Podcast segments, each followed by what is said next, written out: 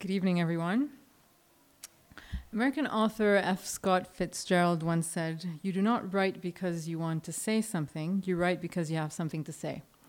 And the Arab Spring, if nothing good came out of the Arab Spring, one thing came uh, was good that came out of it was that it inspired me to open my blog. It provided me the inspiration for this platform because I it seemed that I had a lot to say. Suddenly, I became a blogger, a writer. I started to contribute pieces uh, here and there to online and offline publications. And one thing led to another. I became a citizen journalist, an ad hoc reporter, and then an activist when I finally found myself on the streets of Beirut as a protester. Now, um, make no mistake, I'm not a journalist like uh, many of you are here and like the speakers are, most of the speakers. I've never have been a journalist and probably never will.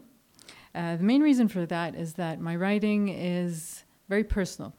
Uh, it's a passion of mine. And I don't think I'd be able to ever handle an editor telling me what to write and what not to write, with all due respect to editors. Uh, but this doesn't come without responsibility because even as a blogger, I certainly am my own boss, but uh, with the writing comes responsibility. And because I'm my own boss, my credibility is always on the line. However, one of the most important and rewarding things that I discovered is that as a blogger, I write about the issues and the causes that are matter to me the most. But I do have a privilege that journalists do not have, which is being a part of what I report, and something that traditional journalists are not supposed to do in the first place. So, uh, when my blogging often turned uh, to citizen journalism and activism, that's when my online persona met the real world. It really was a feeling of practicing what I preached, and that's how I found myself again protesting. And uh, it's not that I was either online or either offline in the real world. I seem to go back and forth between these two worlds. And I thought about sharing three small examples of how um, this developed for me and how it affected my writing. Uh, the first example uh, in 2011, so uh, there was a series of demonstrations here in Beirut calling for the downfall of the confessional system.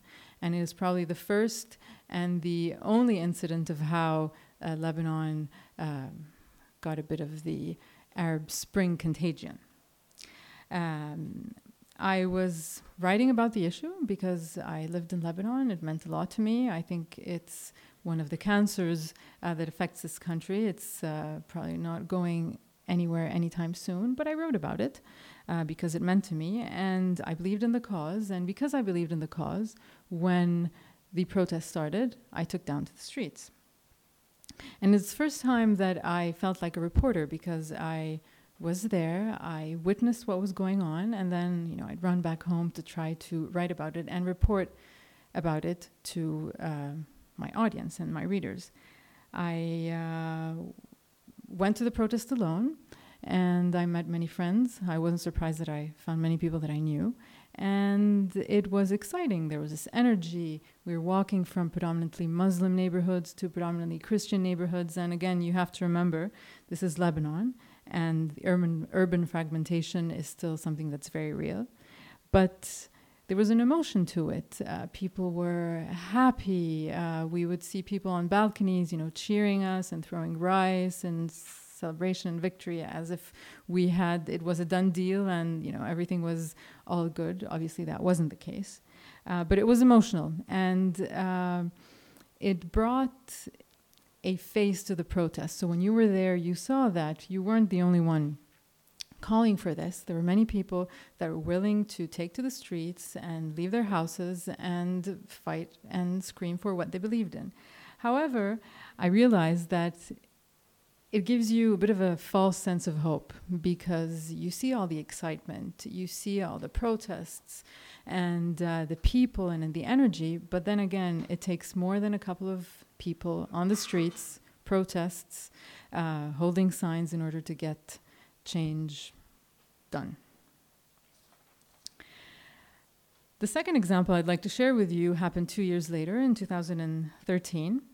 Um, when the protest for the first illegal extension of parliament took place. And whoever was in Lebanon knew that this was about to happen. And obviously, as someone that was following, I didn't like it. Here we were in Lebanon thinking that we were a parliamentary democracy waiting for the next parliamentary elections. And we discover uh, that uh, Parliament is very serious about canceling the elections. So I was writing about this, you know, very theoretically. This is not right. The corruption. Uh, we need to have elections and so on. And when I think about it in retrospect, because I was so passionate about the cause, well, unconsciously I was pushing myself to get down on the streets and put myself at risk like anyone else because this was wrong. And so I did. So when the first protests were called for, I was uh, down there. And it was a turning point for me, I think, because it led me to become an activist of sorts, a part time activist, if you will. Um, and uh, there's one scene very, very clearly I remember. We were in Riyad al Solh Square, which is in downtown Beirut. We were crammed horizontally in one of the streets. Uh, one side there was the wall of a construction site, which still stands. And uh, on the other side, we were stopped by a group of police, uh, army, uh, riot police, and so on. And they were protected by their iron fences and the barbed wire and so on. And uh, the protest was calm. Uh, it was very tense, but again, it was very difficult to keep everyone calm. Then pushing and shoving, and there was one weapon though with the protesters, and those were small bottles of water. Some of them, uh, some of them were filled, some of them were empty. So again, you can argue how dangerous an empty bottle is as opposed to a filled one, or vice versa.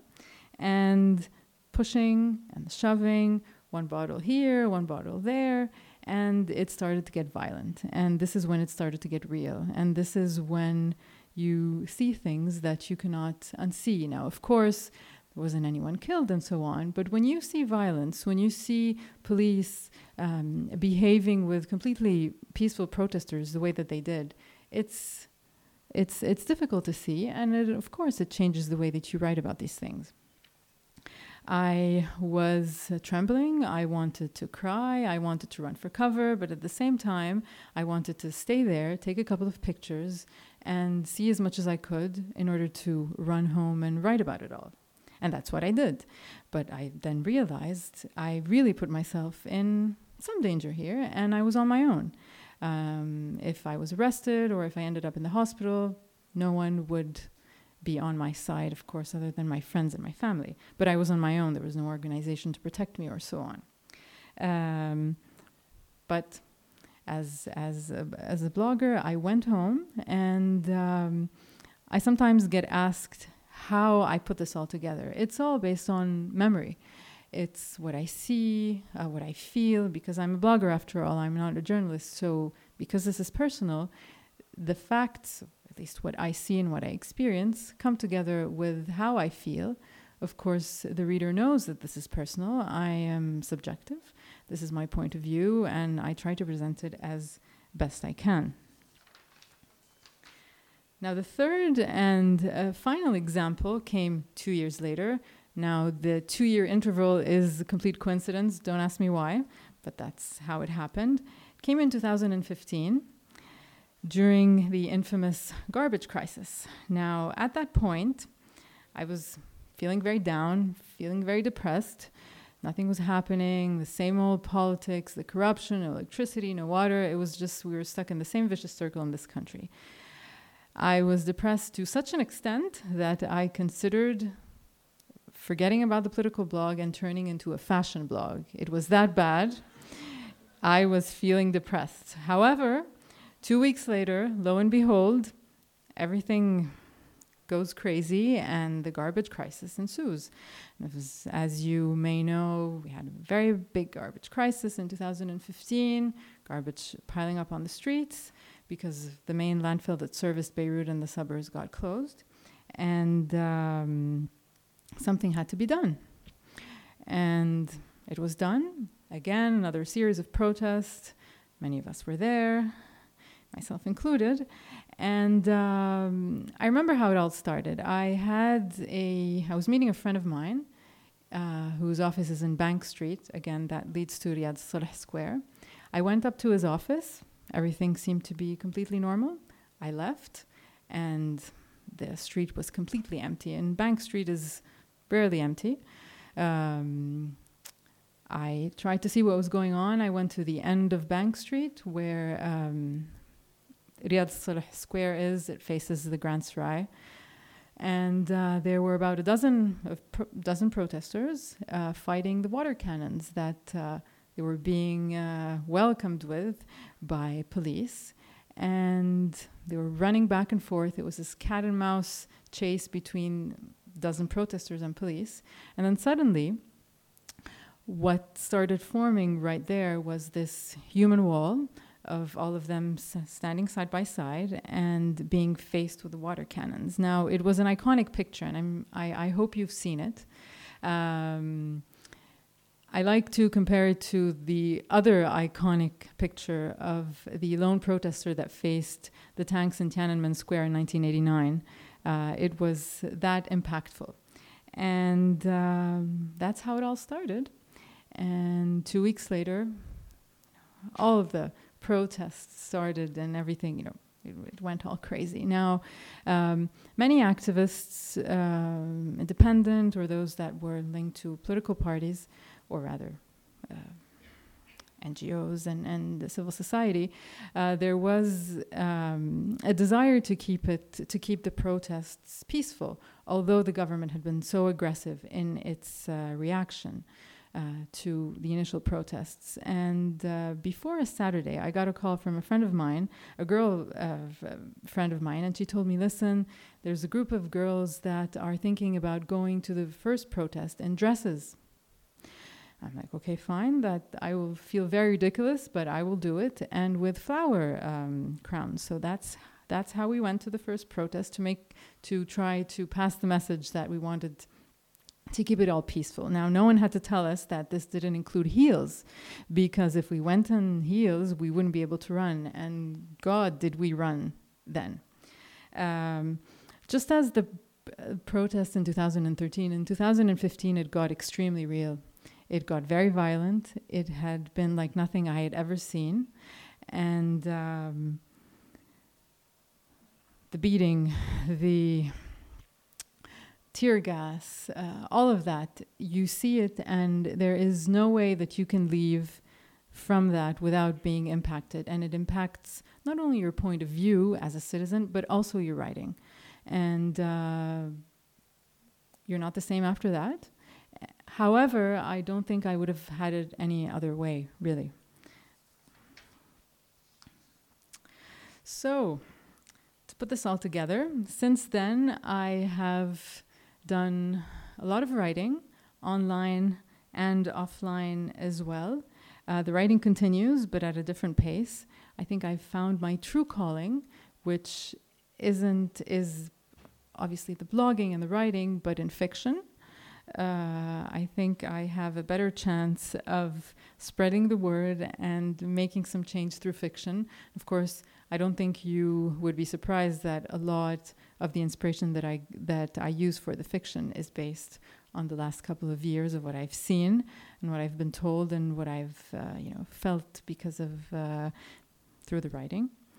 Uh, but uh, if I w- were to leave you with one idea, especially trying to um, put it all together with this uh, evening's theme of online reporting, meeting uh, the real world, it's that no matter how important the online world is, it remains virtual.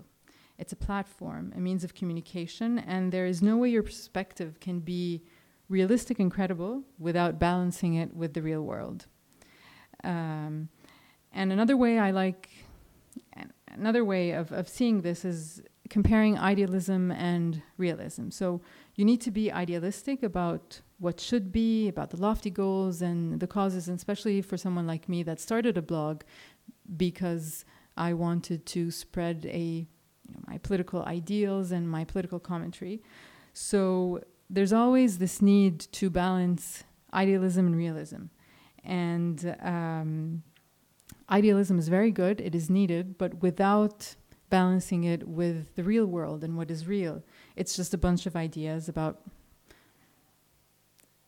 bunch of ideas and dreams, nothing more and nothing less. Thank you.